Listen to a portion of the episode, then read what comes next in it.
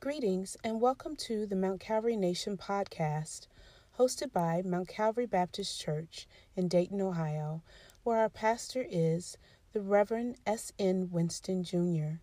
We thank you for joining us and hope that this episode blesses you. Good morning, Mount Calvary Nation. Good morning. Our call to worship this morning will be from Acts chapter number 2. Since it is Pentecost Sunday, I don't see a scripture more fitting for this morning. Acts chapter number 2, beginning at verse 1 through 4. Can you please stand for the reading of this word? And It reads When the day of Pentecost came, they were all together in one place.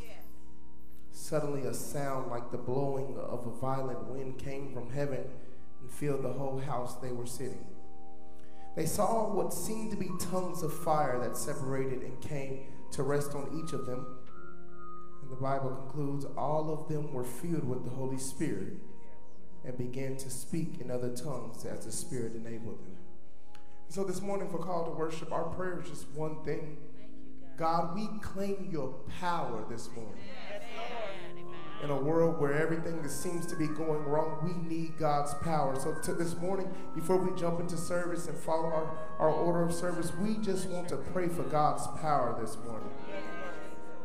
God, this morning, before we ask you for anything, we thank you for everything. We thank you that last night was not our last night. And we thank you for letting us see this day that we'll never see again. God, we thank you for involving us in your plan and in your purpose because truth is, God, you could have did today without us. But you saw fit that we were here. And so, God, this morning, we don't just sit on earth and take up space. God, we praise you and we thank you for your power. So, God, we ask that you do one thing in our time together. You do like the old folks say, just throw your weight around for a little bit have your way in this place, God. We sent and we made a program, God, but if you see fit that we go another way, have your way. God, put your prayer on our pastor as he brings the state of the church address, God, as he speaks to the sheep and the shepherd gives instruction to us, God, and we will follow. And God, whatever the enemy has planned of whatever sheep does not plan to follow his word, God, I ask that you get rid of them because this is a pasture that follows a shepherd. So, God, have your way in our time together. In the name of Jesus, we pray. Amen. Praise the Lord, Mount Calvary. Come on, praise the Lord, Mount Calvary. Come on, let's just take a few moments and just lift the name of Jesus. Has he done anything for you? Hallelujah. Come on, shift the atmosphere. Come on, right there, right there. God, we thank you. God, we magnify you. God, we glorify you. We glorify you. We lift your name on high. Yes. Can we get on one accord for a moment? Hallelujah. Lord, we thank you. We're just going to have a little devotion. Is that all right? We're going to have a little devotion. Is that all right? Yeah. Ain't nothing wrong with praise and worship, but can we have a little devotion? Yeah. Have you tried Jesus? Have you tried Jesus? Come on. Have you tried Jesus? Have you tried Jesus? Have you tried tried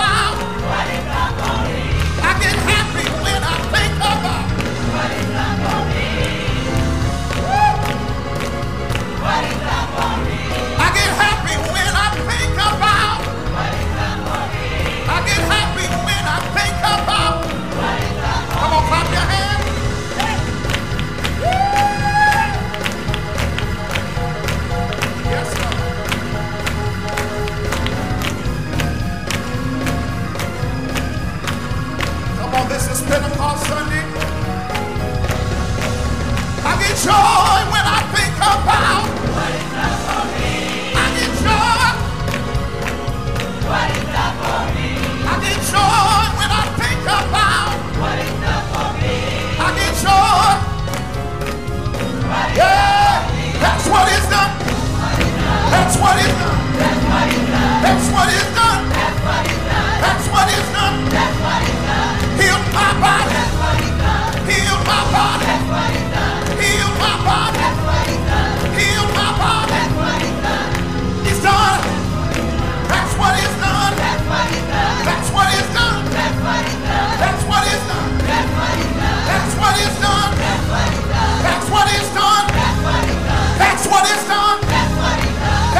is done. Turn me around. Turn me around. Turn me around. Turn me around. Place my feet. Place my feet. Place my feet on solid ground. That's what is done. That's what is done. That's what is done. That's what is done. Come on.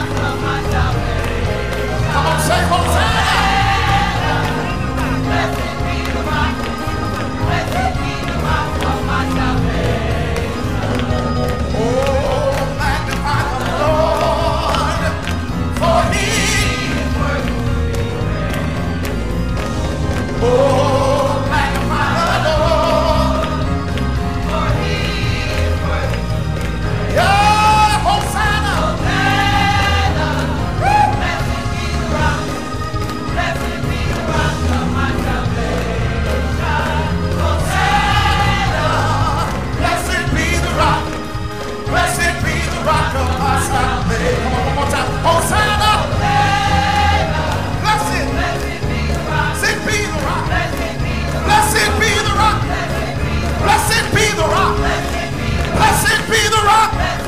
Jesus is the rock. Jesus is the rock.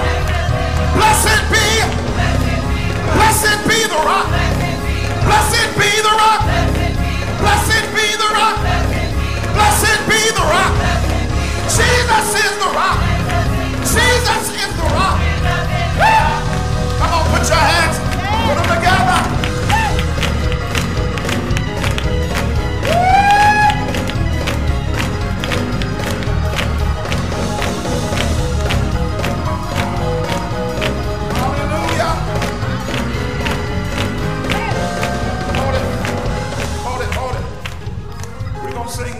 that all right? See if y'all remember it. You know, we don't sing about heaven too much anymore. All right. Hallelujah. But there's a song that says,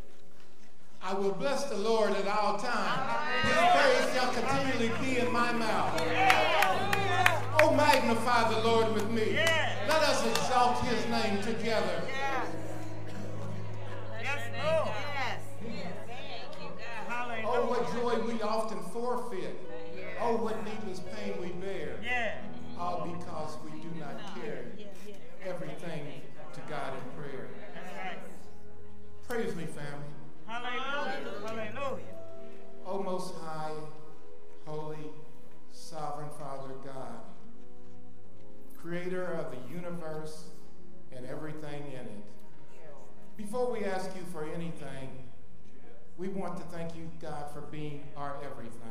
Yes, Lord. Thank we recognize you as Lord of Lords, as King of Kings, our Lord of Savior. You are wonderful, Counselor, mighty God, everlasting Father, and our Prince of Peace. We thank you, Father God, for salvation through your Son, Jesus the Christ. We thank you, Father God, for protection and provision. You, you, are indeed our need maker. Yes, we thank you, Father God, for the wonderful week of convocation celebration that we had, Father yes. God. We thank you that your holy presence was there, Father God. We thank you for Minister Chris, who took Bishop's vision, Father God, and ran with it. We thank you, Father God, for our bishop that you assigned to this vineyard. Bless him, Father God, and his family and the angel you place be, beside him. Yes, Lord. Strengthen him when and where he is weak, Father God. Yes, Build him up when and where he is down. Yes. Bless, Father God, the Mount Calvary nation, individually and collectively, to be, Father God, a blessing to others and a light into this dark world. We lift you up right now, Father God. We, we, we ask that you, Father God, lift up the sick, the afflicted, the lonely, the misunderstood, the mournful, Father God, those who suffer lack, those who are behind prison bars, Father God. We remember, Father God, what you said. What we do unto the least of these, our brethren, we do it unto you, Father God. Now we ask, Father God, that you please continue to lead, guide, direct, correct, and protect us. This is our fervent prayer in the holy and matchless name of Jesus, the Christ of Nazareth. Now let the redeemed of the Lord say, Amen. Amen.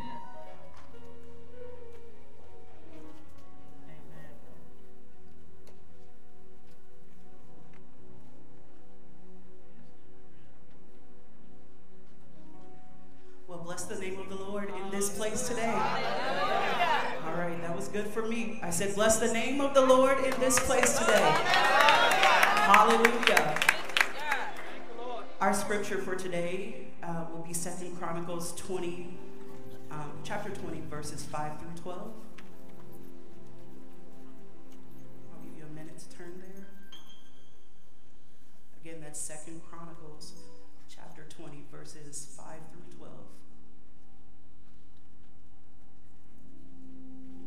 And it says, Then Jehoshaphat stood in the assembly of Judah and Jerusalem in the house of the Lord before the new court and said, O Lord God of our fathers, are you not God in heaven? And do you not rule over all the kingdoms of the nations? And in your hand is there not power and might, so that no one is able to withstand you? Are you not our God who drove out the inhabitants of this land before your people Israel and gave it to the descendants of Abraham, your friend forever? And they dwell in it and have built you a sanctuary in it for your name saying, If disaster comes upon us, sword, judgment, pestilence, or famine, we will stand before this temple in your presence. For your name is in this temple, and cry out to you in our affliction, and you will hear and save. And now here are the people of Ammon, Moab, and Mount Seir, whom you, sh- whom, pardon me, whom you would not let Israel invade when they come out of the land of Egypt but they turned from them and did not destroy them. Here they are, rewarding us by coming to throw us out of your possession, which you have given us to inherit. Our God, will you not judge them? For we have no power against this great multitude that is coming against us, nor do we know what to do. But, can y'all read that with me? Our eyes are upon you. Thus saith, pardon me, thus said the reading of the word.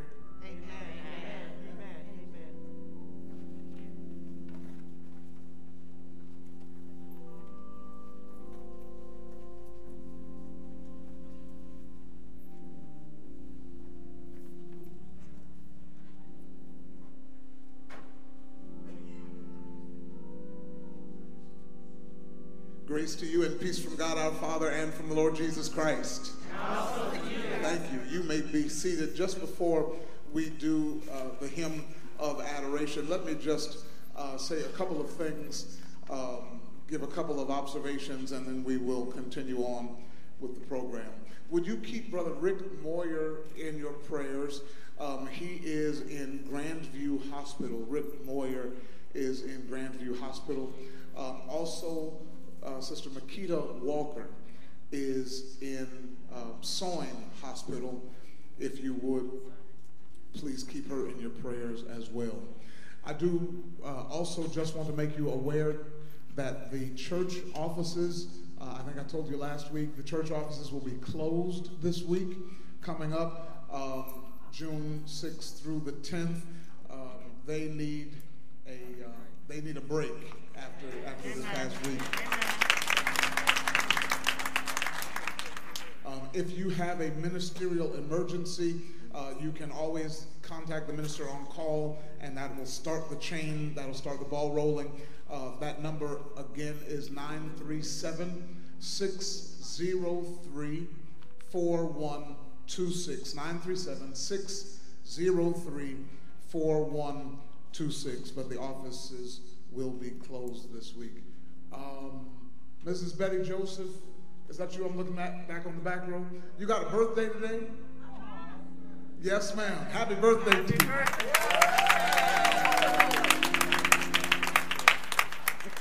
Did she say I couldn't hear? Did she? 81? Okay, I didn't want to say it. Happy birthday. What a blessing.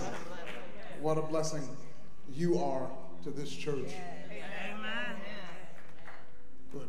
Um, let's get ready to, to sing out. Oh, yes, thank you. I did want to mention, uh, hopefully, you got the one call the other day about the uh, small group Bible study sign ups. Uh, the first group starts this week coming. Um, so you need to you need to go ahead and get signed up in the lobby. They will be after service, correct? Uh, you can sign up in person or with paper and or you can do it uh, on the church's website www.mountcalvarychurch.life that's m-t-c-a-l-v-a-r-y church.life and you can get signed up. You can see all of the small groups that are being offered and uh, and when they are and where they are and all that kind of stuff. And you can get signed up. We are hitting the ground running. Thank you. Guide me o thou great jehovah pilgrim through this barren land. I am weak, but thou art mighty. Hold me with thy powerful hand. Bread of heaven, feed me till I want no more. Now, I know it has been an awful long time since we have sung this song. As a matter of fact, if you haven't been here in the last 15 years, you may have never heard it. It is really simple. The words will be here on the screen. If you need to fumble through it the first time, fumble through it, but don't let that discourage you. Come on and sing it with us, all right? If there was ever a time that we needed the guidance of our great Jehovah, that time is now. All right? Let's stand if you're able and let's sing it together.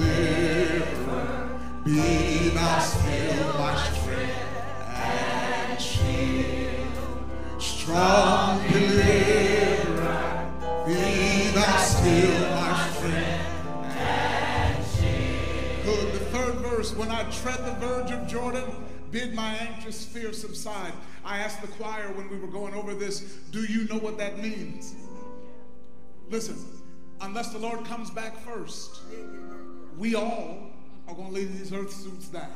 Amen. Amen. And when we come to the verge of Jordan, when it comes time to cross over, what we want is the Lord to bid our anxious fear subside, to calm us down, and to bear us through the swelling current and land us safe on Canaan's side. Is that your prayer? Come on, let's sing together. When I tread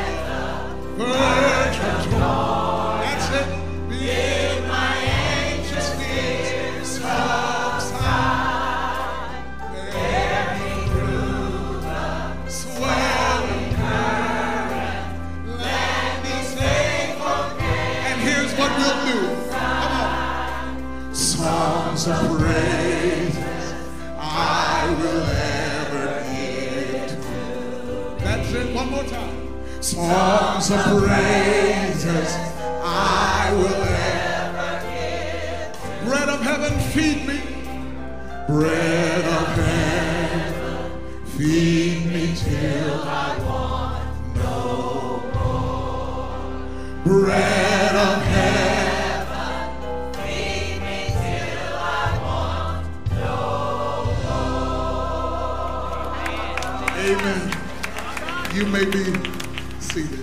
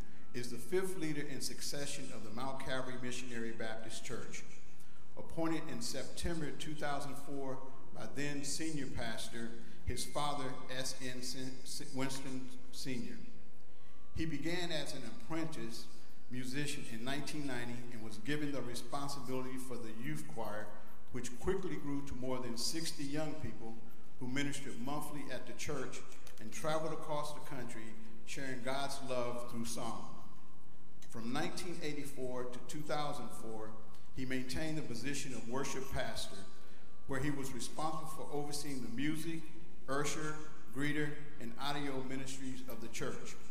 He is an example of, of servant leadership, and as pastor, has become a voice to the church to uphold the standards of holiness.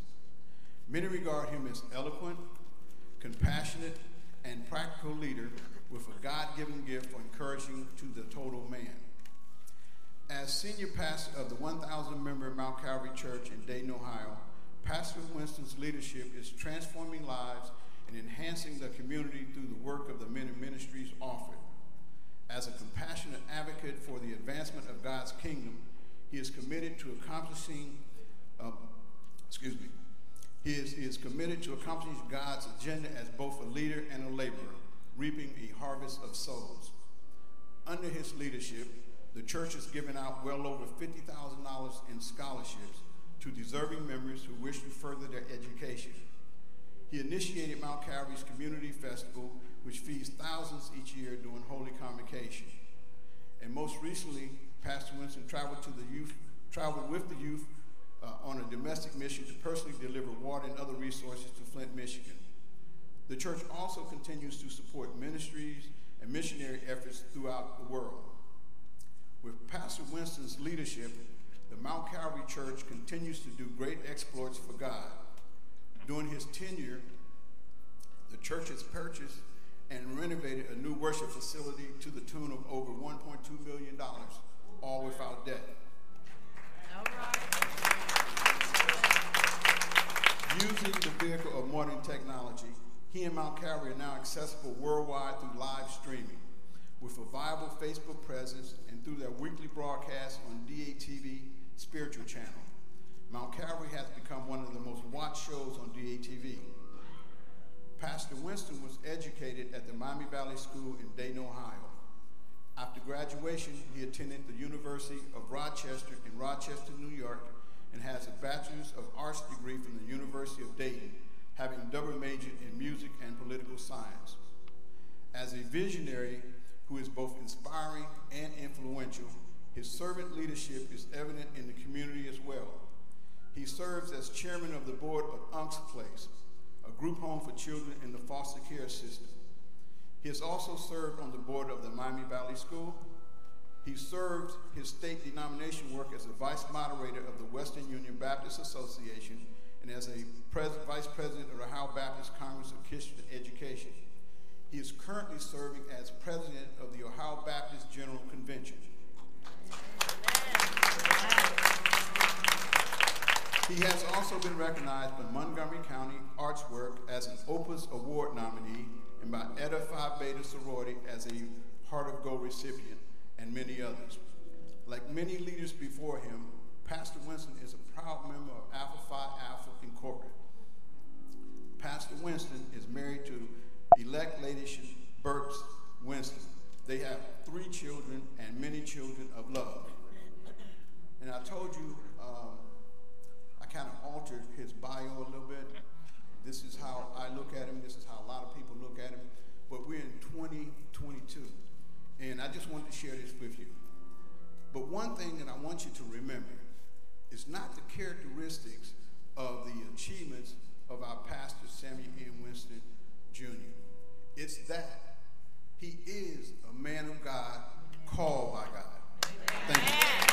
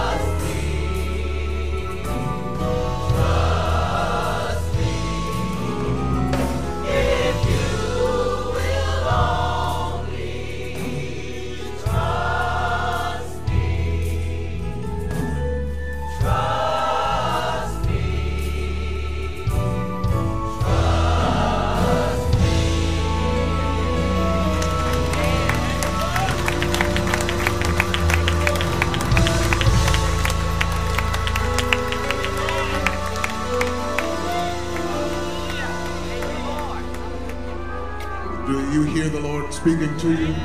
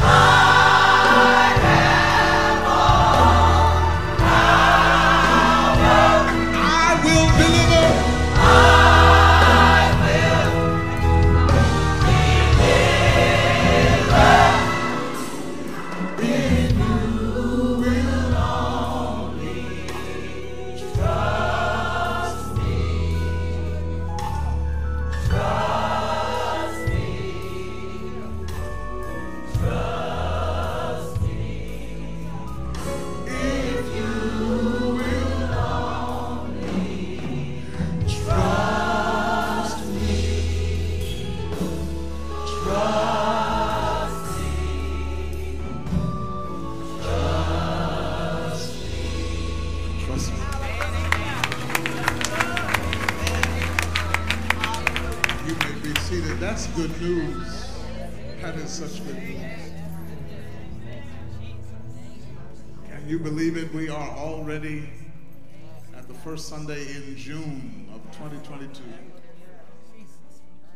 The Lord has kept us thus far, kept us through danger seen and unseen dangers. He has kept us, and we are grateful. We're grateful. He has brought us to another Pentecost Sunday. Pentecost, which has become known as the birthday of the church. That day when in Acts chapter 2, they were gathered in one place with one accord. Yes, Lord.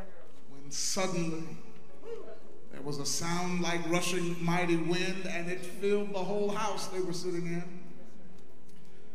And they saw what looked like tongues of fire that sat on all of them, and they began to speak in different languages as the Holy Spirit gave them what to say. But everybody who was there from all over, everybody, each of them heard them speaking in their own language. And they were talking about how wonderful God's works are. Y'all know the story. And on the birthday of the church, on this Pentecost Sunday, we come together as the Mount Calvary Nation for the state of the church address to culminate our holy convocation. And what a convocation it has been.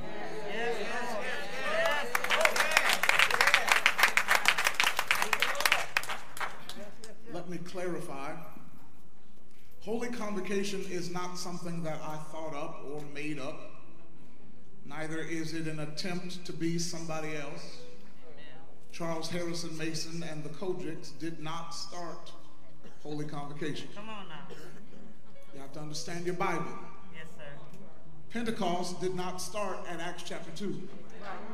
It was on the day of Pentecost that Acts chapter 2 happened. God established Pentecost back in the Old Testament, the Feast of Weeks. Yes. He established it for his people to celebrate their early wheat harvest.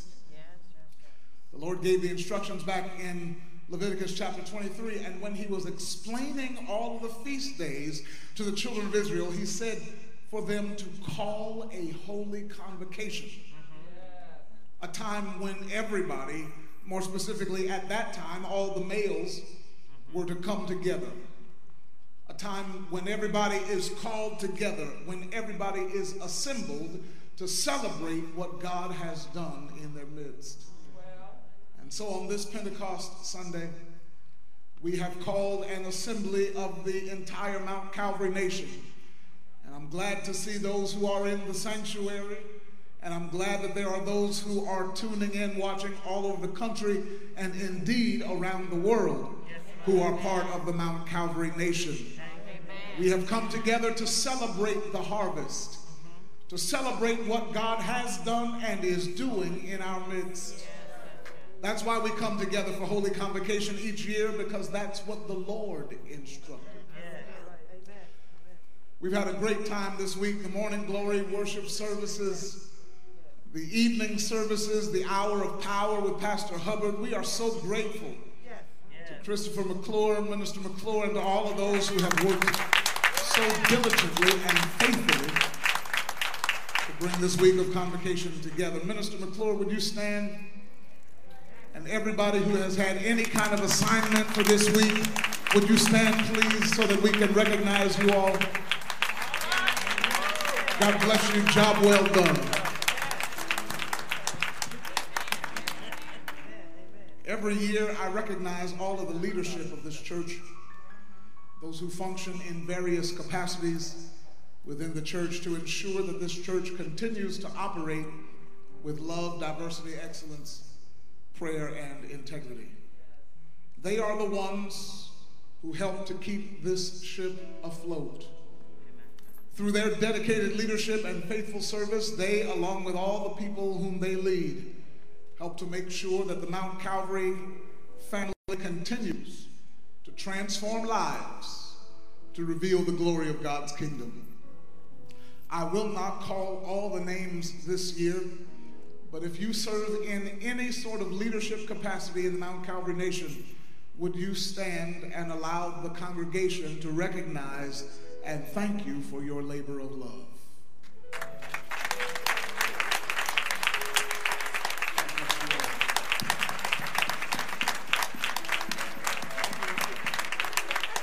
Certainly, we thank God for our leaders. There are a couple of very special recognitions that I would like to give this year as we prayerfully are on our way out of these three years of pandemic. When, the, when this COVID pandemic first started, when it first started to affect us, and we had to prayerfully discern and decide what we would do as a congregation, there was a group of people that I called together to advise and to make recommendations. I called them the Pandemic Response Task Force, and they have indeed advised and helped us as a church to navigate these uncharted waters. The Bible says in Proverbs 11 that there is safety in a multitude of counselors. And let me publicly thank the response team for helping to keep us safe and for helping this pastor to lead this congregation through these times. Any members of the pandemic response team who are in the building, would you stand so that we can recognize you? Mr. Vita, Dr. Havens, Brother Sean, Ms. Hall, Brother uh, Sandifer, um, Dr. Um, Moncrief, Dr. Terry Moncrief, who is not um, a member of this church, uh, but who has helped us out a great deal with her medical knowledge and expertise. Uh, Sister Colbert, um, Marquetta Colbert. Am I leaving anybody else? I think that's the team. Uh, I really do appreciate your help in what has been a weighty time. For, oh, thank you, Brother Clinton Coble. In what has been a weighty time for leaders anywhere, this leader Amen. wants to thank you for taking some Amen. of that weight. Amen.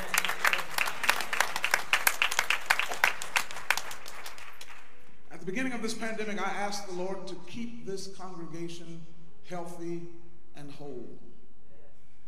I didn't stand as a prophet saying that none of us would get COVID. Stood as a pastor mm-hmm. asking the Lord to keep the people I lead from it. That was my prayer. That was my heart's desire that none of us, not one of us, would get COVID 19. But that wasn't to be. And as we come today, we are certainly grateful for those who had the virus and survived. We are grateful that the Lord saw fit to heal you on this side. We're grateful that He allowed your days to roll on a little longer. let's just take a second and thank God for his keeping power.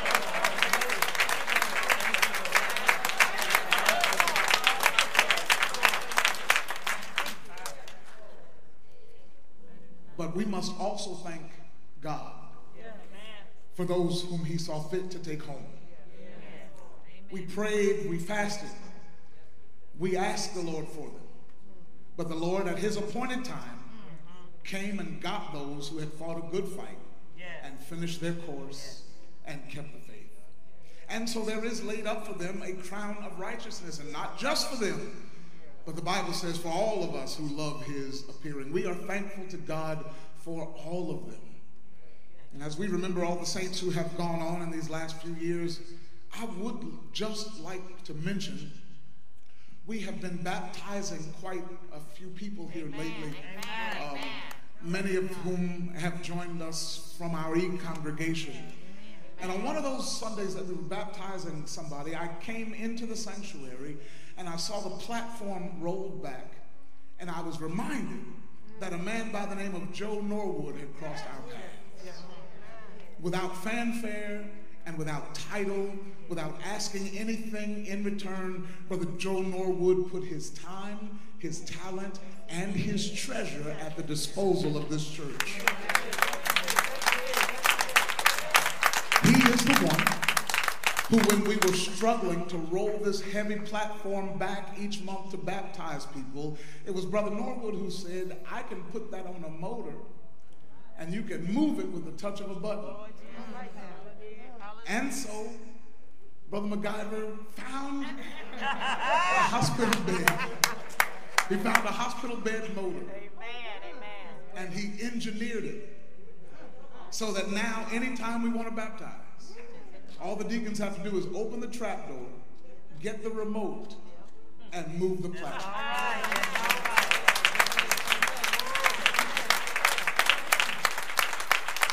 I spoke with Mrs. Norwood last week and I got her permission because I want future generations to be inspired to service. I want those who come behind to know that Joe Norwood was here. And so this morning, I would like to present this mounted plaque. I don't know if you all can see it. Uh, Brother, oh, Brother Percy has moved the flowers, but it says, dedicated in memory of Joe Norwood. Whatever your hands find to do, do it with all your might.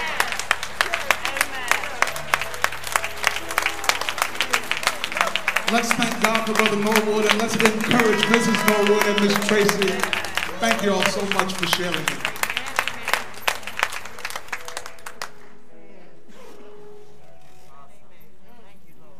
There is one last uh, group of essential workers that I'd like to recognize today in this address who kept things going during this pandemic. They have had to figure out what running the day operation, day-to-day operations of this church looks like in the face of a pandemic. Mm-hmm. They've had to figure out pandemic ministry on the fly. They have had to learn new technologies and implement new ministry tools. They have had to figure out how to keep this congregation connected even though we were distanced. I am speaking of all of those essential workers here at Mount Calvary Missionary Baptist Church who kept working through the pandemic. When I call the group you belong to, would you stand? Let me see. My staff gave me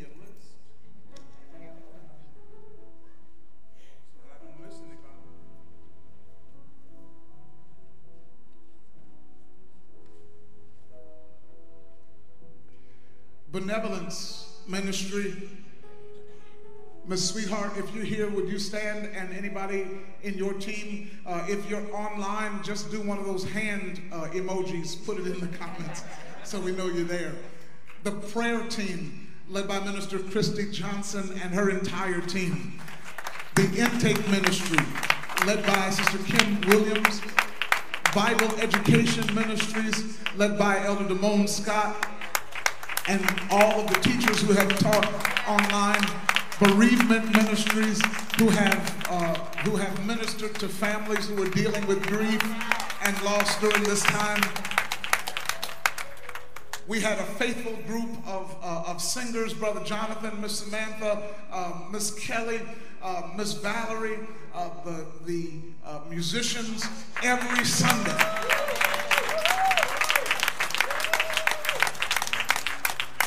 The deacons, I am so proud to have these deacons serving with me, Brother Sandiford and his entire group. The facilities team led by Brother Sean and his entire group. The ministers, uh, Minister Linda Guy is the secretary of our ministerial alliance and all of the ministers. The Mountain Media team who has just been amazing.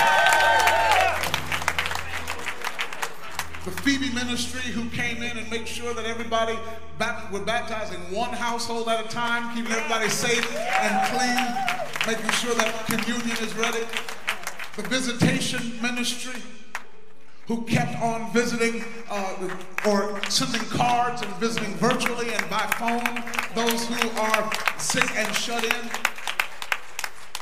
And then certainly I would be I would be out of order if I did not mention the wonderful office staff and administrative staff of the Mount Calvary Missionary Baptist Church.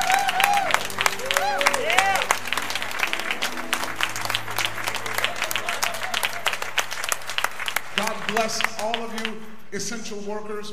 Um, we do have something for you just after service. You can stop by in the lobby and pick it up. We are probably going, well, I don't know, we may not, Sister Spain. Uh, we might run out of bags. If we run out of bags, we will make sure that by next Sunday you have it. Uh, but we want to make sure that we just say, as a church family, thank you so much for your labor of love.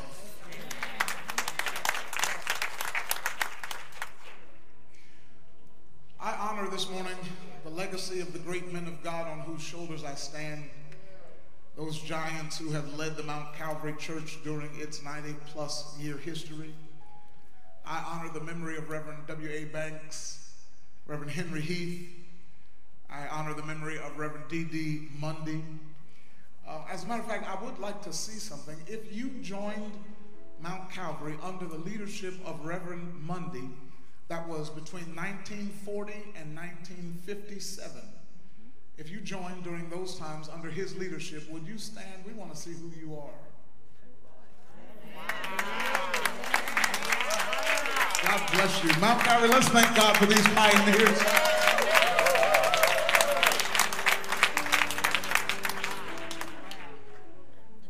I must admit that I am most grateful, for my immediate predecessor, the one who taught me about God, about God's people, and about pastoring. I honor the memory of my late pastor, my father. He was Moses, I am Joshua. He was Elijah, I am Elisha. He was Paul, I am Timothy. None other than the Reverend S.M. Winston Sr.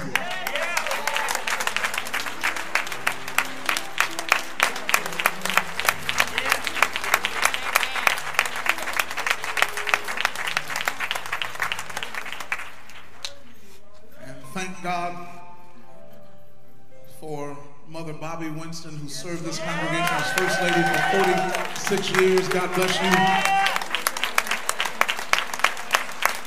And who continues to serve this congregation. I was thinking about it. She joined this church in 1950 under Reverend Mundy. And she was something like 24 when she became the First Lady of this church. And this October, she'll be 89. That's a lot of service.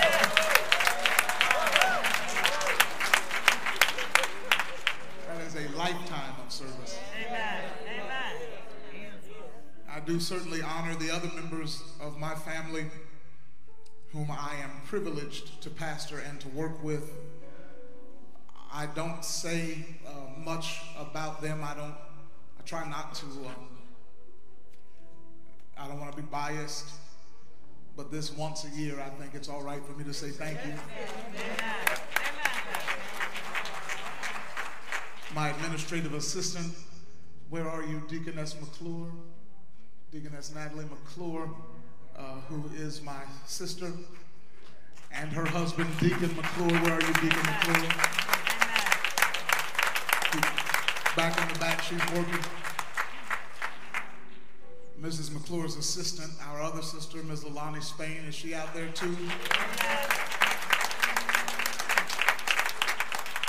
I don't know if any of my nieces or nephews are here, but I appreciate them. They're probably out there working too. Oh, Minister McClure is one.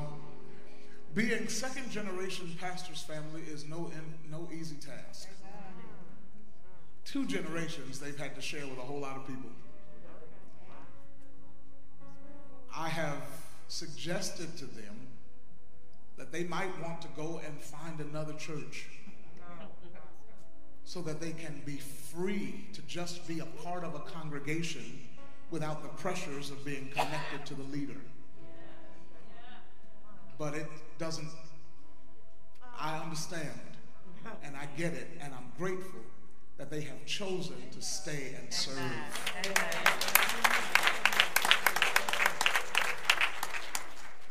I am certainly grateful for my in laws, Deacon uh, Charles Burks and Sister Linda Burks, who offer support in so many ways. I also thank God for my children this morning. Samuel III, whom everyone simply knows as Nate, our 17 year old. I don't know where time has gone. Stand up, son, so they can see you.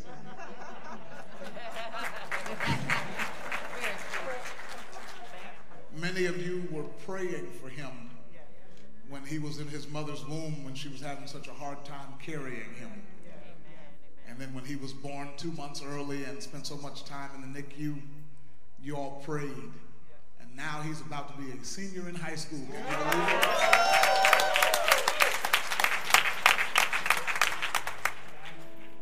And our beautiful daughters, Parker Chanel, stand up, Parker, who is 12. Bailey Justine, stand up, Miss Bailey, who is 10. Children, thank you for sharing your parents and indeed your lives with an entire congregation of people. And thank you, just honestly, thank you for being such wonderful children. And to the love of my life, my gift of grace, my good thing, who keeps me sane and balanced, who runs our house well, and who mothers our children and this congregation so faithfully who, in spite of her own health challenges, still manages to encourage everybody else and to listen to everybody else Amen. and to advise everybody else. To the elect lady of this house, Lady Chanel Winston, let's thank God for our elect lady.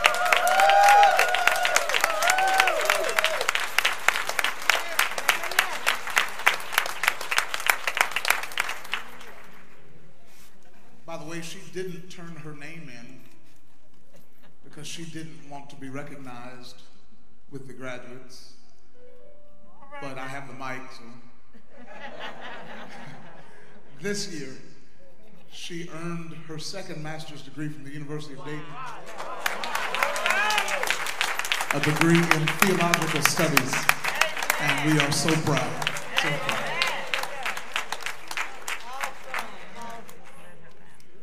So, this is an address. This is uh, the culmination of our holy convocation, the State of the Church address. This is the vehicle by which it is my privilege to address this congregation as to the spiritual and corporate conditions of this assembly. I don't take my pastoral responsibility lightly, and it is my pleasure to report to this congregation on the well being of this church. I tell anyone who will listen, I pastor wonderful people. I am honored and I am humbled to have been called and commissioned by God to pastor the Mount Calvary Missionary Baptist Church for these last 17 years. Believe it or not, the fourth Sunday in September, it will be 18 years that we have been together as pastor and people. Again, I don't know where time has gone. And God has been good to us. Yes, he has. He has been gracious and kind. We have seen him work miracle after miracle. In these years, we've seen the Lord save hundreds of people. We have seen him heal the sick.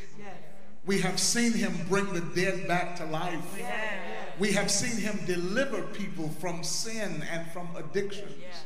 We have seen the Lord in these years make ways out of no ways. We've seen him work financial miracles. We have seen him give us a new sanctuary debt free. And with a pandemic in the rearview mirror, we can say that we have seen him bring us through some unprecedented times, through many dangers, toils, and snares. We have already come. But it was grace that brought us safe this far. And it's grace that will lead us home. There are a few issues in particular I need to touch on today in this address. And remember, this is an address. Visitors, I'm so glad that you've come, but you've come on somewhat of a different kind of Sunday. Uh, if you want to hear a sermon, you got to come back next week. but let me address us today. Number one, the Bobby J. Winston Community Center. Let me talk about that. If you recall, we started fundraising for this project, and then the pandemic hit. And so we pressed pause on the project. The steering team had gotten together with the architect and with the general contractors, and we came up with a plan for the building, and we started trying to raise money for it. Um, and uh, and Ms. Verletta Jackson is leading that effort. Uh, but saints, I got to tell you, pressing pause on that effort was, in my estimation, one of the best things that could have happened for us. And here's why I say it. Because while we had a good plan, I do not believe that it was a God plan. Okay. Okay. We are planning on housing the Victory School in that building, mm-hmm. an early childhood education center which will minister to underserved children up to age five, preparing them for kindergarten and to be lifelong learners. But, Saints, we had a design for classrooms without windows. Oh. Oh. Classrooms that were not big enough for children to learn and play. Classrooms that were not conducive to children immersing themselves in the types of experiences that will lead to a love of learning. Right. We were planning to build classrooms of the 1950s Oh, okay. to serve children of the 2020s. Scientists and educators tell us that the physical classroom is the second teacher. All right.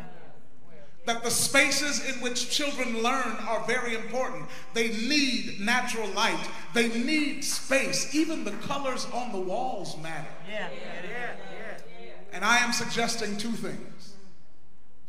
Number one, we need to go back to the drawing board. All right. We need to find an architect that specializes in early childhood education spaces and work with him or her to develop a space that these un- underserved children deserve. Yeah.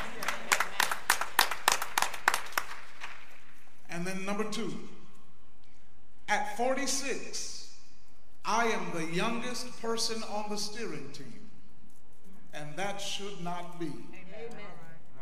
I would like to us for us to add some people to the team That's right. who will bring different perspectives. Some millennials, some Generation Zers mm-hmm. to help push the envelope a little. We need some educators. We need some young people, some community servants who can help us to design and build for the good of this community and for the glory of God. If we're going to do this, let's do it right Yeah. and let's do it for God's glory. I'm sorry as the leader. I apologize that we've gotten this far and I'm asking us to go back. But we've gotten this far and I'm asking us to go back. Time is not on our side. We need to move on this quickly. Speaking of young people, we need to get back into the swing of things with regards to youth and children's ministries. During the pandemic, we found it difficult to continue ministries to our young people, but as we dig out of this pandemic time, it is time for us to renew our commitment to the next generation. We are currently searching for a director of children's ministries. This is a part time paid staff position whose job it will be to coordinate and oversee all of the church's ministries to children up to age 11.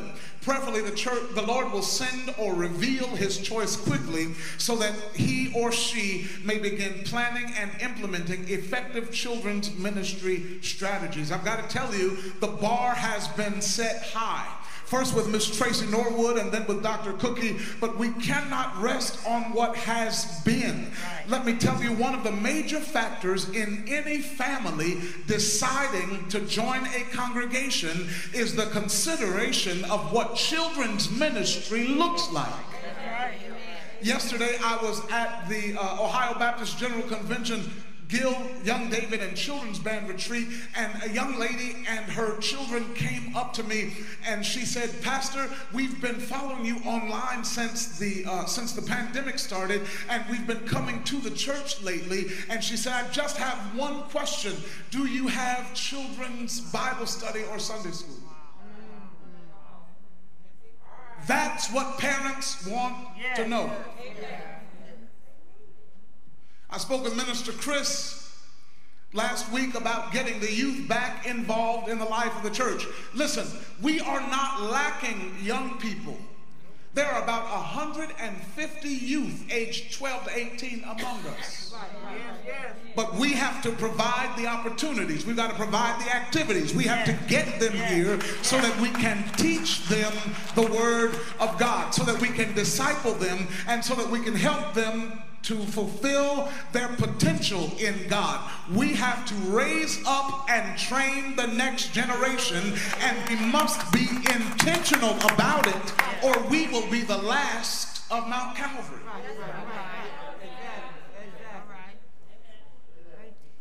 Number three, let me talk about a strategic plan. Back in 2014 and 2015, we contracted with a strategic planning professional to help us as a church to discern and develop a strategic plan that would take us to 2020. Out of that plan came further development of this building, out of that plan came our mission statement to transform lives, revealing the glory of God's kingdom. Out of that plan came our vision statement to be a community of spiritually mature believers unified in Christ, speaking one language, the Word of God, living one lifestyle, holiness. All that came out of that strategic plan. Uh, the, core values of love and diversity and excellence and prayer and integrity. Y'all know it. All of that came out of that plan. The attention, the intentional recruitment of the next generation of ministry leaders, the addition of paid and volunteer staff to assist with the operations and ministry of the church, the acquiring of the bowling alley, uh, all of that came out of that plan. But we have come to and through 2020. And many of the strategic goals were realized and some were not but it is time for us to look toward the future. And don't get me wrong, we are not trying to plan God out of His church. We just want to seek Him so that we can write the vision and make it plain so we can run with it. It's time to get a team together.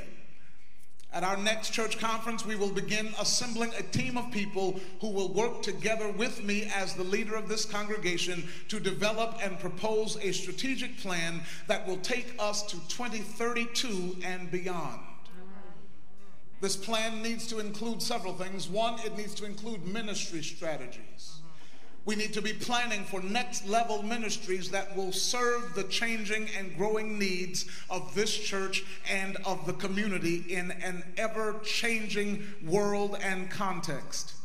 Ministry in 2022 and beyond does not and will not look like ministry in 1936 or 1956 or 1986 or 2006 or even 2016. The world is ever changing, and while we serve a God who remains unchanged, the ways and methods of ministering to people must change to meet the need. There are only two options, family grow or die. The strategic plan must include financial strategies. We have had in recent years record giving years. Praise God. The introduction of electronic giving has revolutionized church offerings. And the Lord has blessed and He continues to bless us, but it is our responsibility to be good stewards of those blessings. How the church allocates its financial resources is of utmost importance. And I got to tell you, ministry is expensive. It takes money to help people. And then there are staffing costs, and there are administrative costs. Every time a light gets flipped on, it costs. Every time the heat comes on, it costs.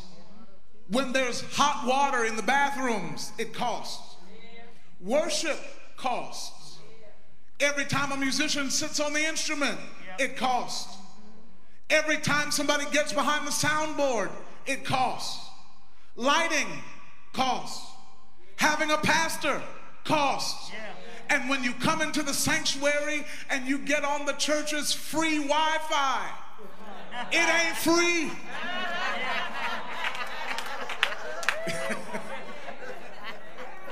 it costs. Computers cost. Church is big business. We are a million dollar corporation. And then there are savings to consider. Uh, the current budget team is working on an investment policy right now for the church because we are at the point where we need to be considering the day that is coming when finances are not flowing as freely.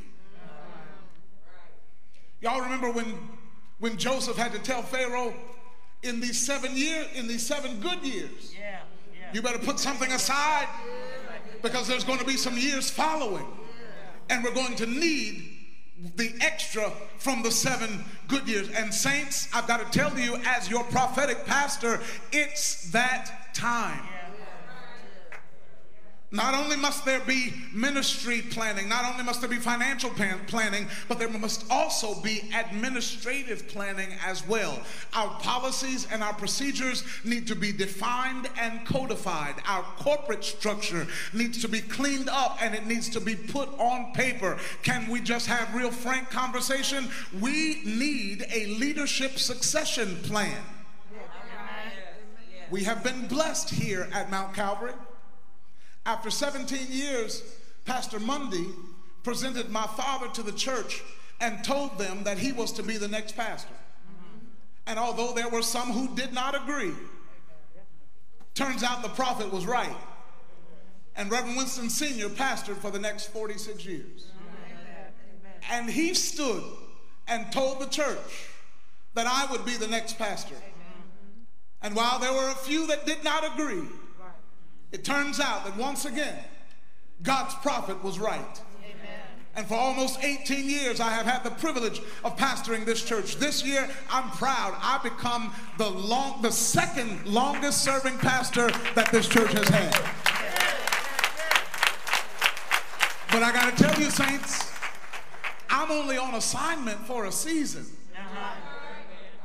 And if the Lord tarries, we are going to need another pastor after me. As of, as of 2019, the average pastor stays at one church for only four years.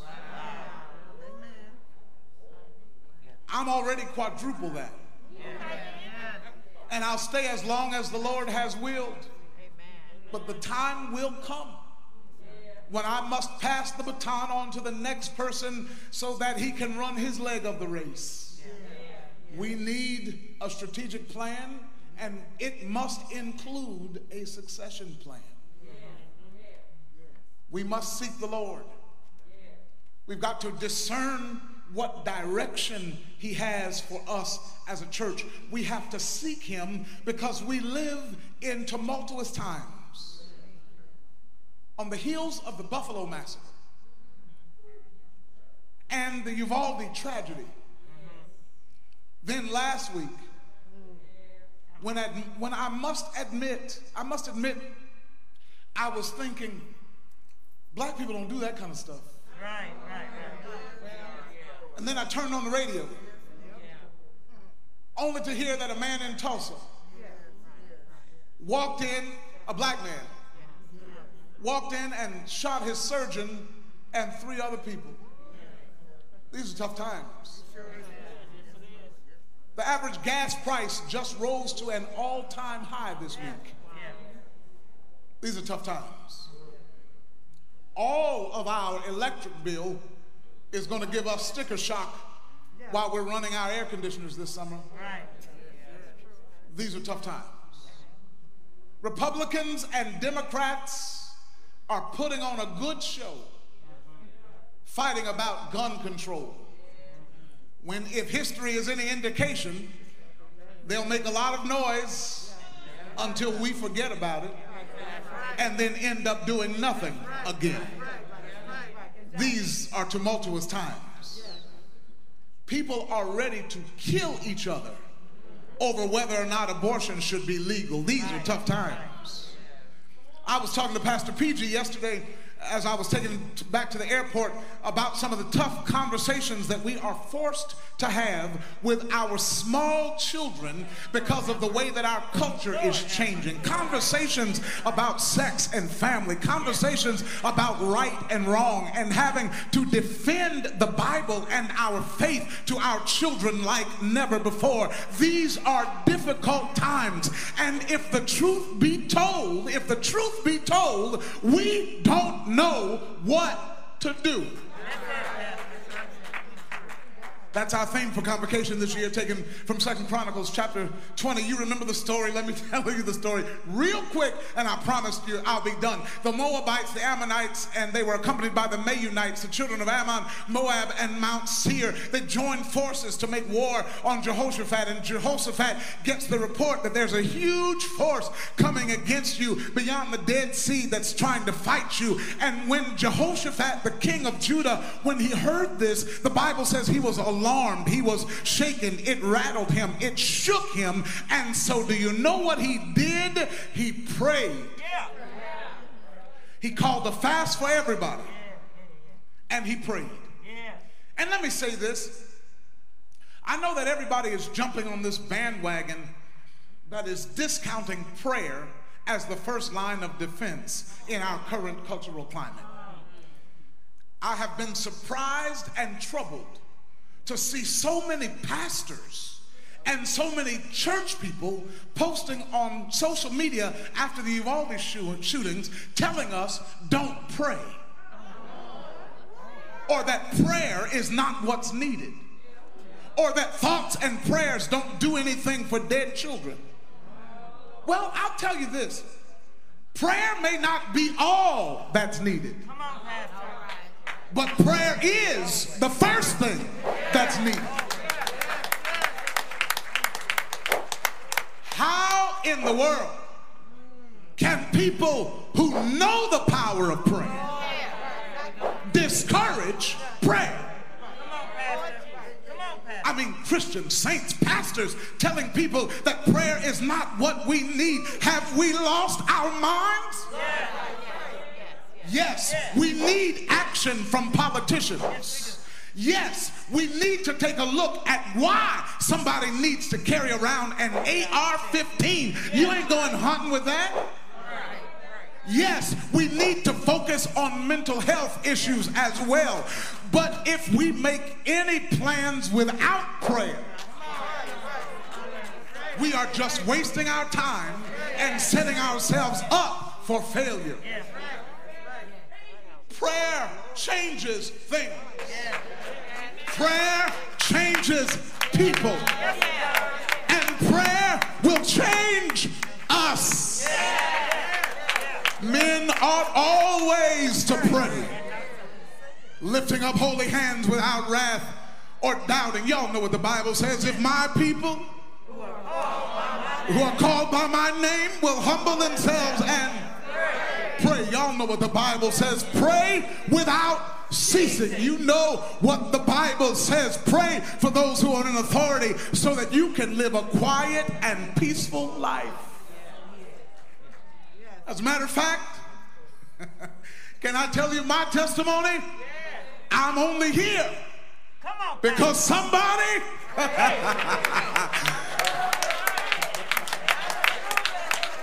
somebody pray I'm, this is an address so you got to calm down sam i'm only here because somebody prayed for me and i do have a sneaking suspicion that i am not the only one who's glad that somebody took the time and prayed for you I don't know about you, but I'm so glad they prayed.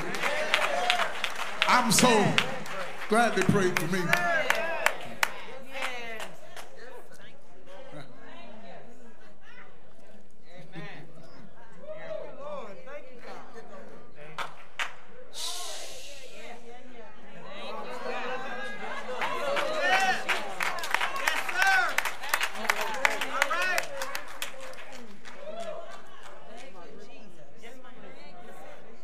He's worthy. He's worthy. Bless your name, God. Yeah. He's worthy. He's worthy.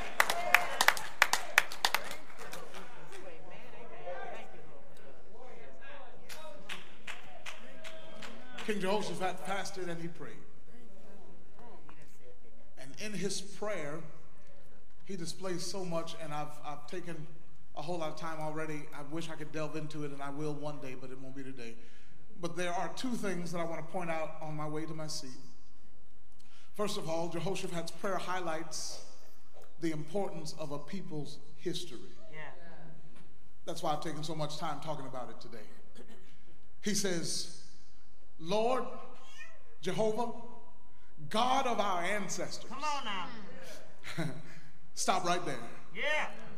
He starts his prayer with a recognition that God is the one who brought them this far. Our ancestors served you and you took care of them.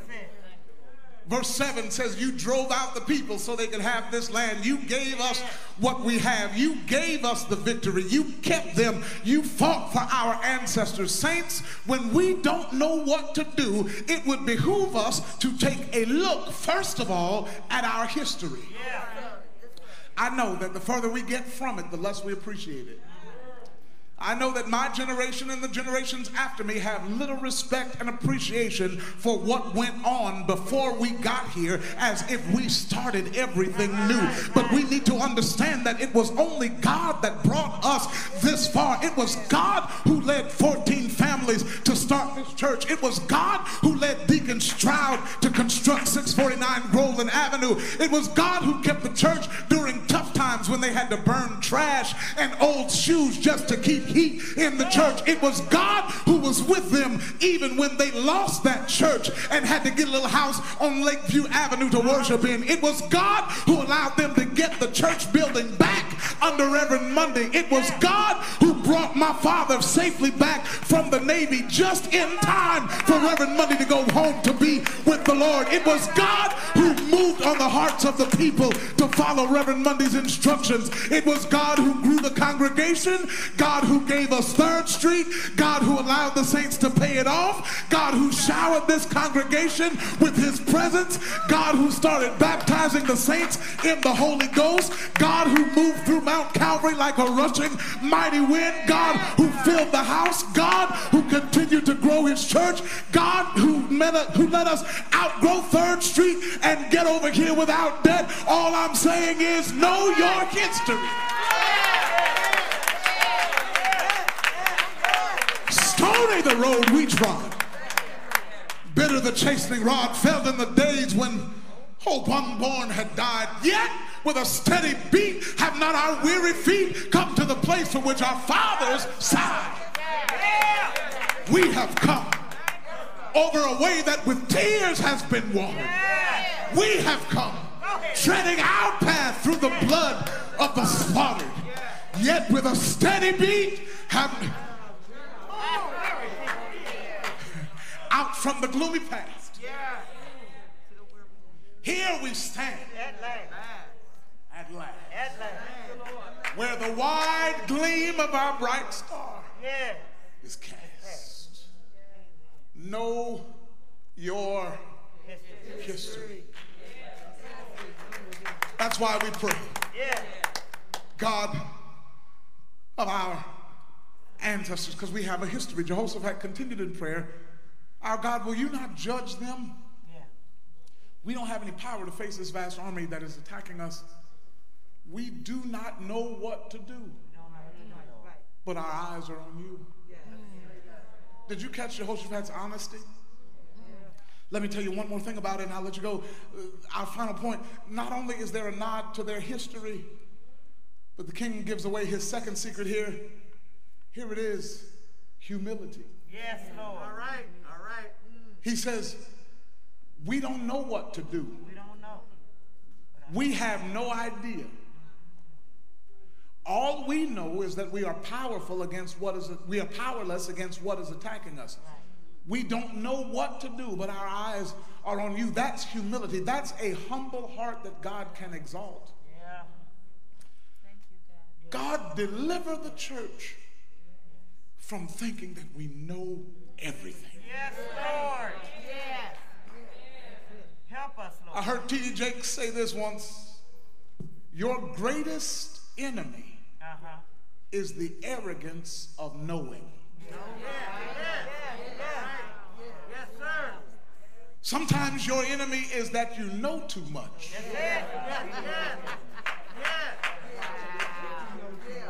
And there are times when we Christians are the worst. We think we know everything about everything. To listen to us talk, we talk like we always have all the answers. But let me tell you, Saints, I'm learning. I am learning that sometimes we encounter some stuff that we have just not encountered before and really don't know what to do. When a virus that we can't see and don't understand stretches across the entire globe, we don't know what to do. When institutionalized racism continues to plague a country and we haven't been able to march it out, we haven't been able to fight it out, we haven't been able to sit it out, we don't know what to do. When our children tell us that they don't believe in the God that we serve or that the Bible is not the Word of God, we don't know what to do. When our spouse starts acting like somebody we didn't marry, we don't know what to do. When the doctor comes in and says we've done all that we can do, we don't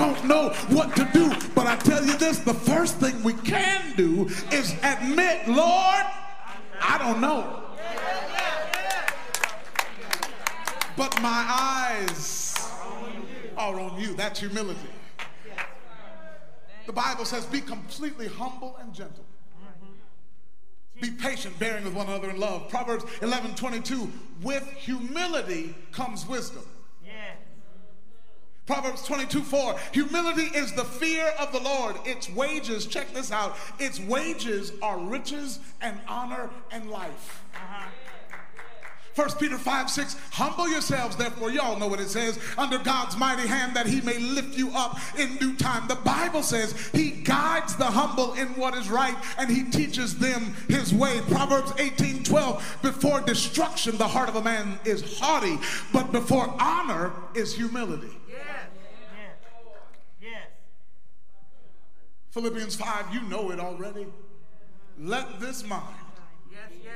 Be in you, which was also in Christ Jesus, who being in the form of God thought it not robbery to be equal with God, but made himself of no reputation, and took upon him the form of a servant, and was made in the likeness of men, and being found in fashion as a man, he humbled himself and became obedient unto he humbled himself and became obedient unto death. He humbled himself and became obedient unto death, even the death of the cross. Wherefore God also hath highly exalted him and given him a name which is above every name, that at the name of Jesus every knee should bow of things in heaven, things in earth, and things under the earth, and every tongue should confess that Jesus Christ is Lord to the glory of God the Father, if we will be humble. He'll show us what to do. Know how this story ends? The Spirit of the Lord comes upon Jehaziel, son of Zechariah. And he stands up in the assembly after they have fasted and prayed.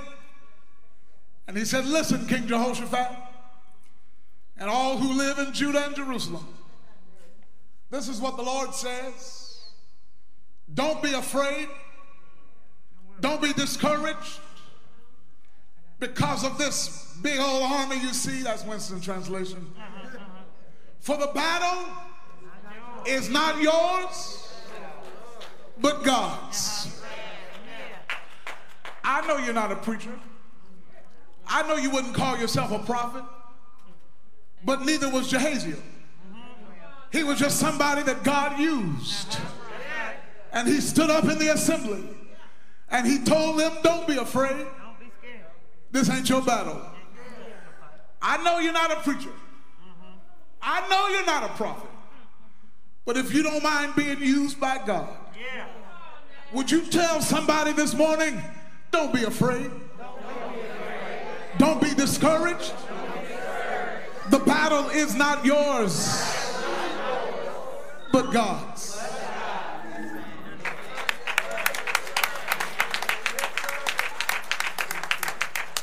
This cultural battle, it's not yours. The battle for your children, it's not yours. The battle for your finances, it's not yours. The, the battle for your health, the battle for your mind, it's not yours, but God's. Check this out. He says, now, You're going to have to go. You do have to show up to the battle. Tomorrow, march down against them, and you will see them. You will, you will find them. They will be climbing around by the pass of Ziz. But don't worry because you got to go to the battle. But you won't have to fight in the battle. I know that you're not a preacher. I understand that you're not a prophet, but if you don't mind being used by God, would you touch somebody else and tell them you have to show up for the fight? But you won't have to fight in this battle. I, I'm so sorry. I'm trying my best to sound addressy. But I've got to tell you, there is a preach that has welled up inside of me.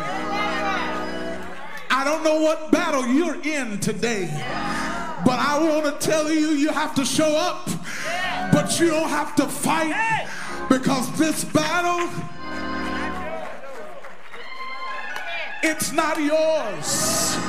It belongs to the Lord.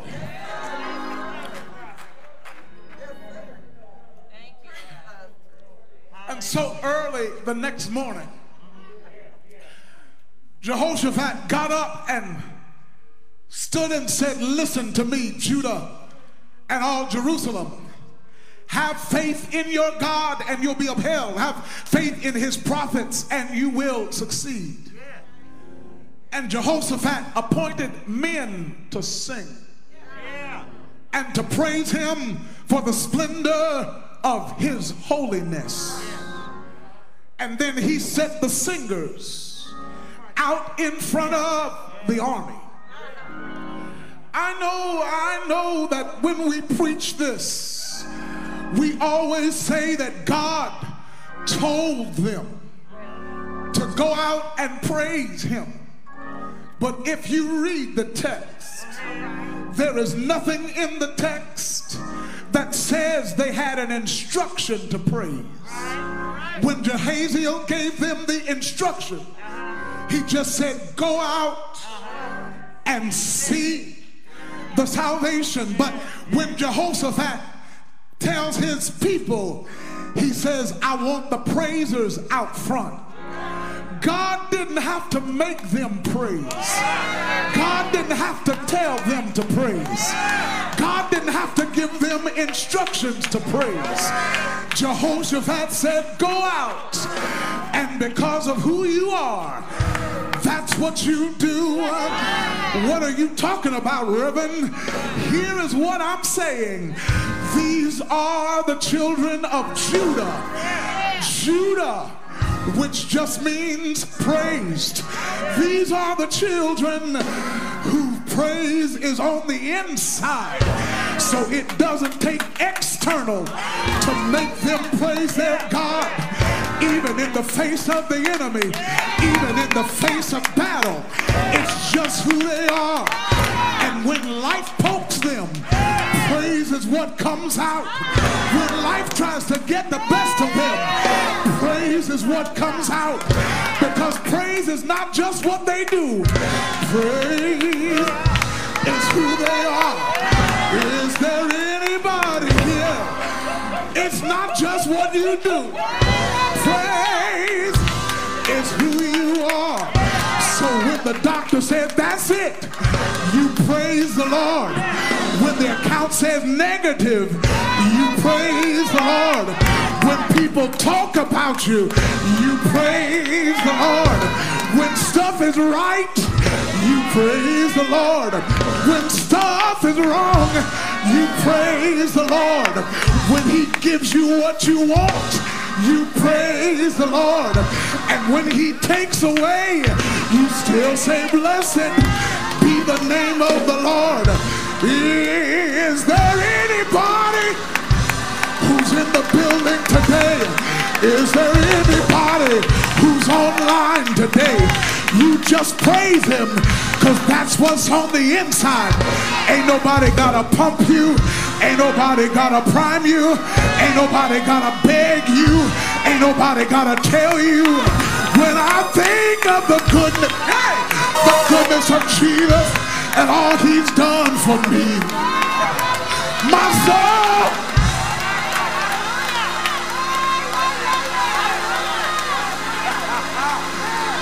Oh, yes. Oh, yes.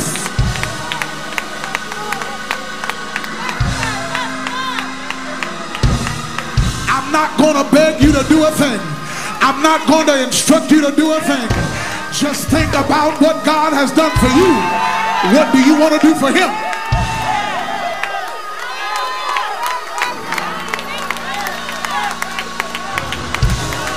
Ah, hallelujah. Glory to his name. hallelujah.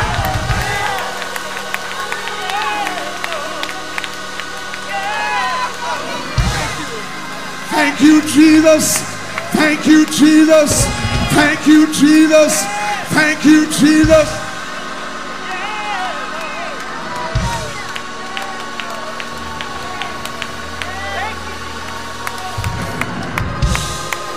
So the men, the men who were singers, the artsy men, the artsy fartsy type, not the soldiers, but the- I can say it because I'm a singer. The singers, not the fighters, the singing men went out in front of the went out in front of the soldiers, went out in front of the fighters, and they started to sing. They said, Praise the Lord.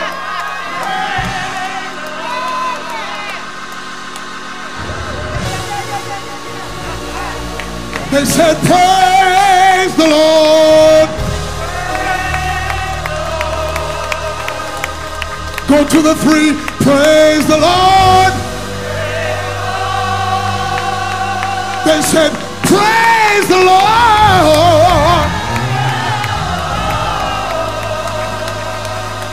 For his mercy endureth forever.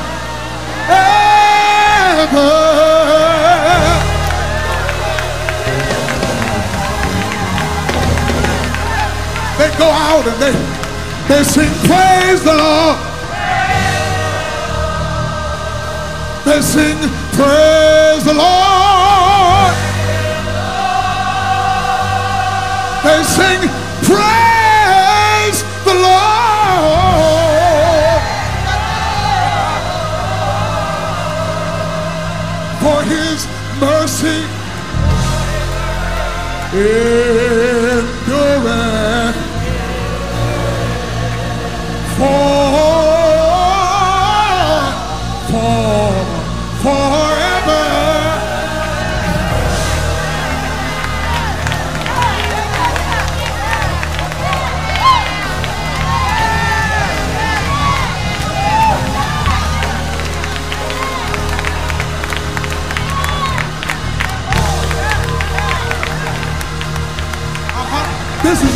what was going on. This is this is exactly. They said, "Praise the Lord." They said, "Praise the Lord."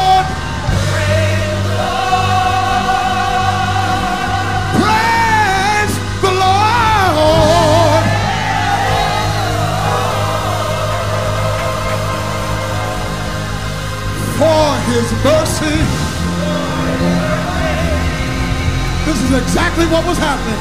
Endurance forever.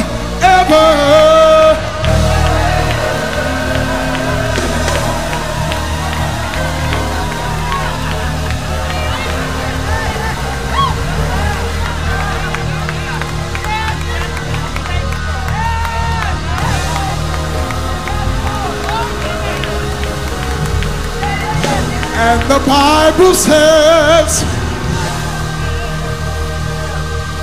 while they were praising him, while the praises of God were being lifted, while they were lifting his name on high, the enemy started to fight each other.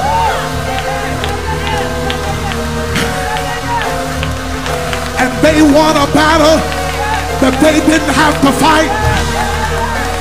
Dare you to do what they did and go ahead and give the Lord some praise.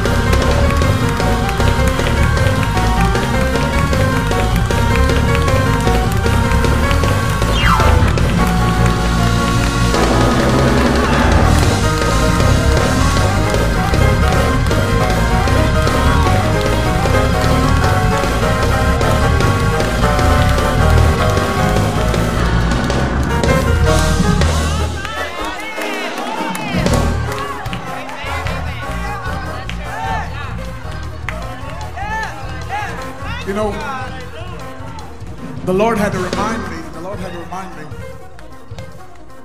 Because I can, I can be pretty quick to cut musicians. Y'all, that's enough. I can be, I can be pretty quick. Sometimes I get annoyed but I say that's enough. And Isaiah keep playing.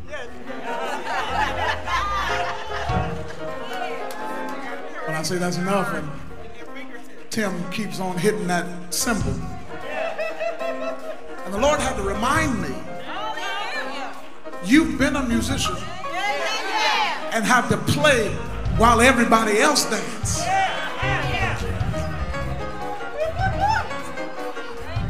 He had to remind me their instrument is what they have to praise. If y'all feel like going on,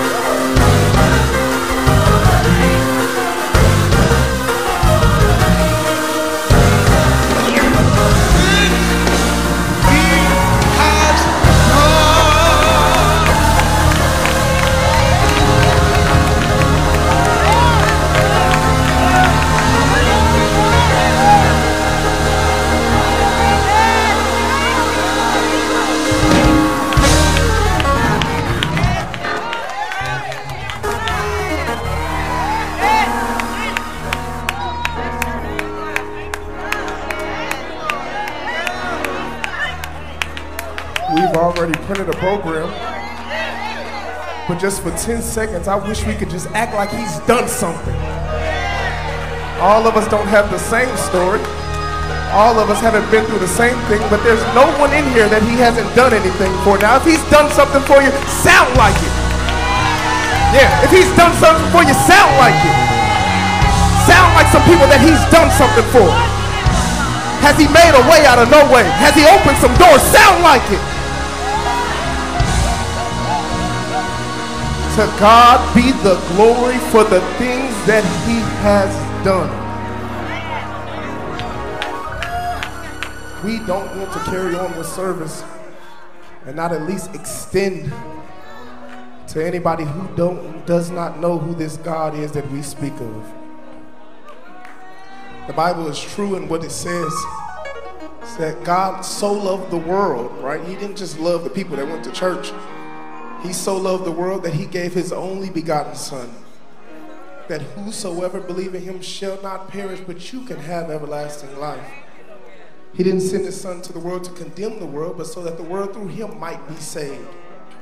And we don't want to carry on um, with service without making sure that there's everybody that's here in attendance or online knows this God that we speak of. Pastor already said it with our theme for this year. There may be somebody that's watching that does not know what to do, but you need somebody to put your eyes upon. And so we want to extend, maybe you're online watching you don't know who this God is. You just scrolled upon us online. Send us a message and we'll make sure somebody gets to you. Do me a favor, y'all help me with a little participation. Look to somebody to your left or your right and say, Are you saved? Are you saved? If they said anything other than yes, drag them on up here. We'll, we'll ask for forgiveness later.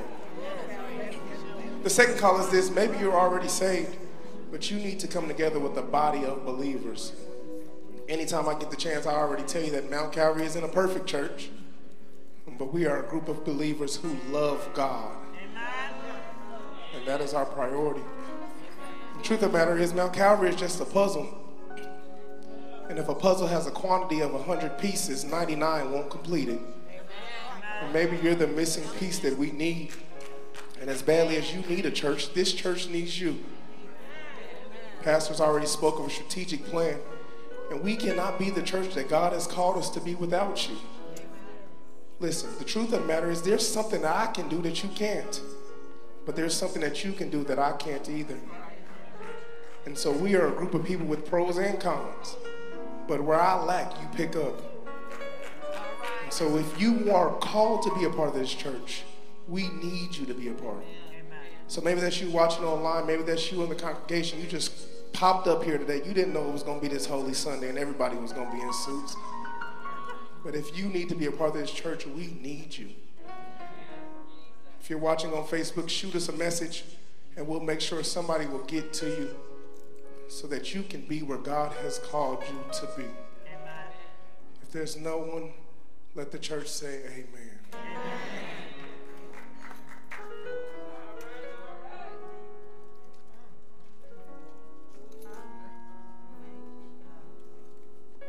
Deacons, do you all have the elements for communion? Is there anybody that did not get your elements before we walked into the sanctuary? You got a few people back here. And then, Minister Guy, you go ahead and come on for the covenant reading. The covenant reading is on the screen. We ask that you all stand for reading. Please pay attention to the parts of leader, and then you all will read. The leader will be Minister God this morning.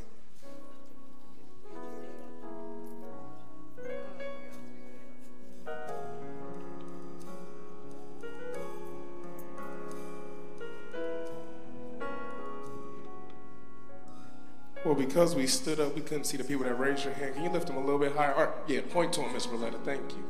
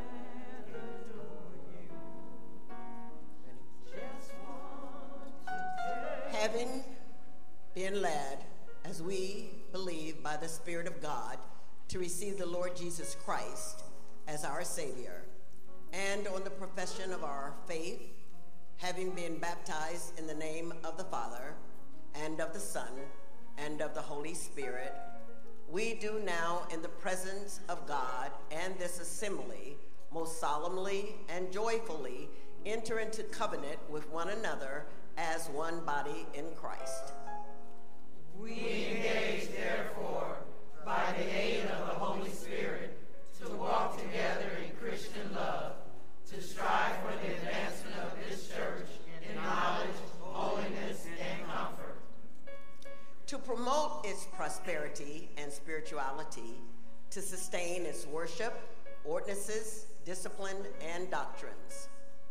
To contribute cheerfully and regularly to the support of this ministry, the expenses of the church, the relief of the poor, and the spread of the gospel through all nations.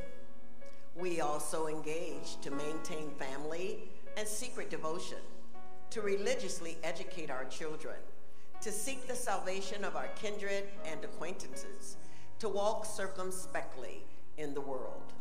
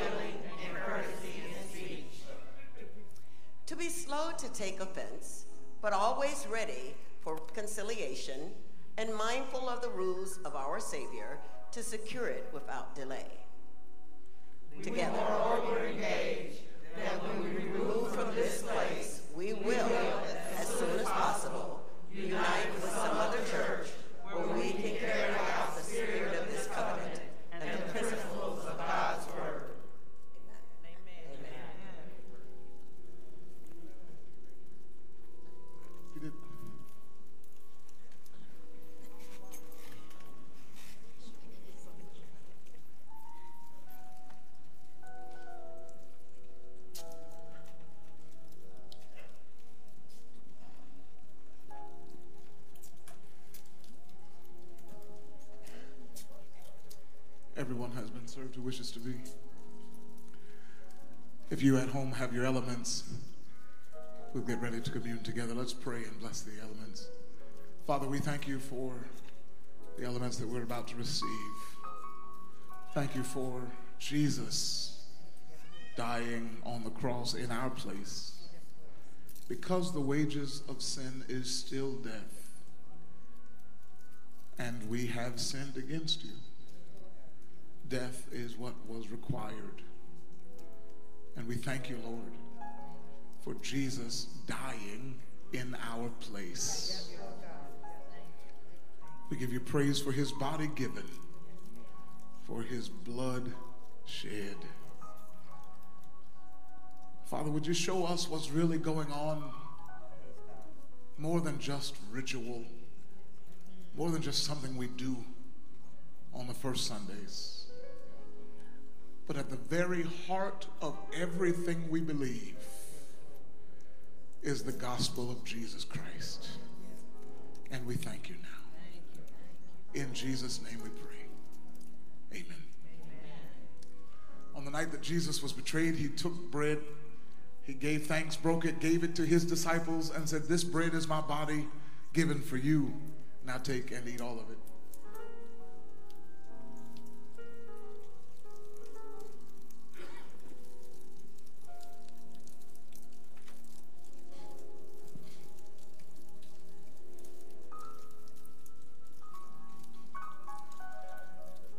Likewise, after supper, he took the cup. He gave thanks and gave it to his disciples and said, This cup is the new covenant in my blood. shed for the remission of sins. Now take and drink all of it.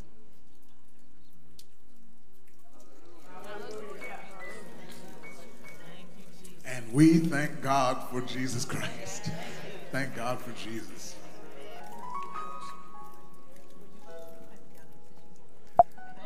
Those church essential workers, don't forget to pick up your bag in the uh, in the vestibule in the lobby just after service. The deacons will be here on oh. Um, like you were a little long-winded today, Brother Sandiford.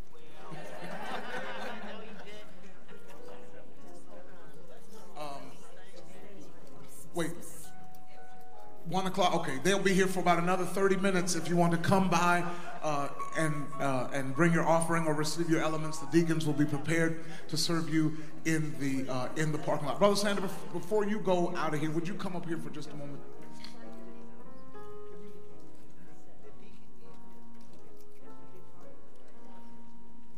Minister Tara, you can come on and prepare to uh, to close us out.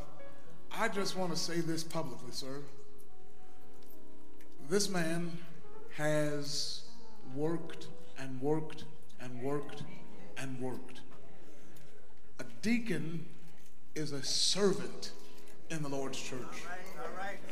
And he is living up to lead servant.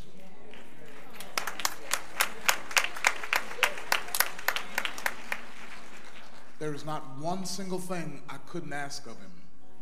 And I just wanted the church to know publicly, behind the scenes, doing more than you will ever see, is this man and his team of faithful deacons.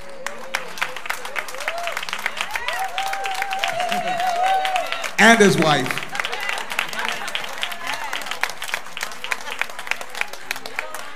And if uh, and if if you ever say I said it, I'll deny it. But I love you, sir. Yes, sir. All right. All right. Come on, Mr. Chad.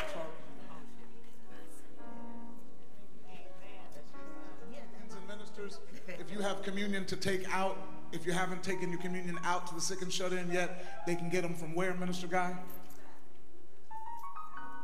In the vestibule, in the lobby. They'll, they'll be ready for you. Let us stand for the benediction. Please remain seated after the benediction, and the ushers will dismiss you.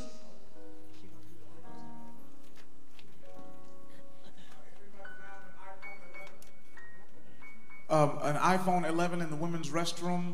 Please turn it in to the ladies that are sitting in the lobby. If you found an iPhone 11, a red iPhone 11 in the women's restroom, please turn it in. Thank you.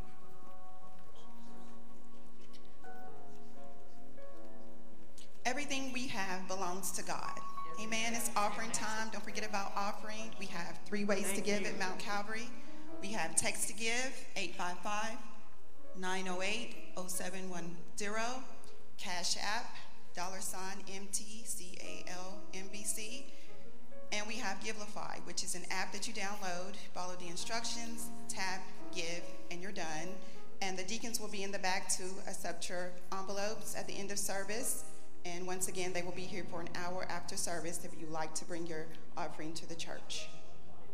They will be here for 30 minutes. Okay. If all hearts and minds are clear, let us be dismissed. Now to him that is able to keep us from falling and to present you faultless before his glory with exceeding joy. To the one, to the wise and only God, our Savior, be glory, majesty, dominion, and power. Let the church say amen.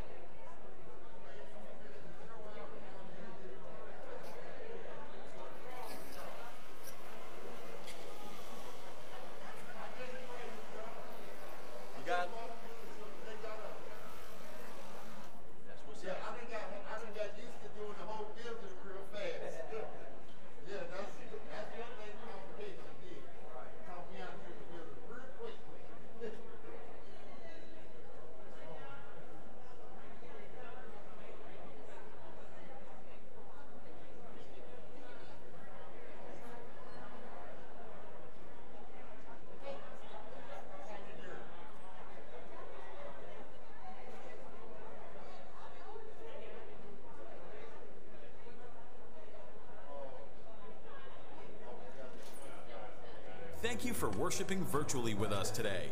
We look forward to being able to worship together in person soon. Until then, in the words of Pastor Sam, just live.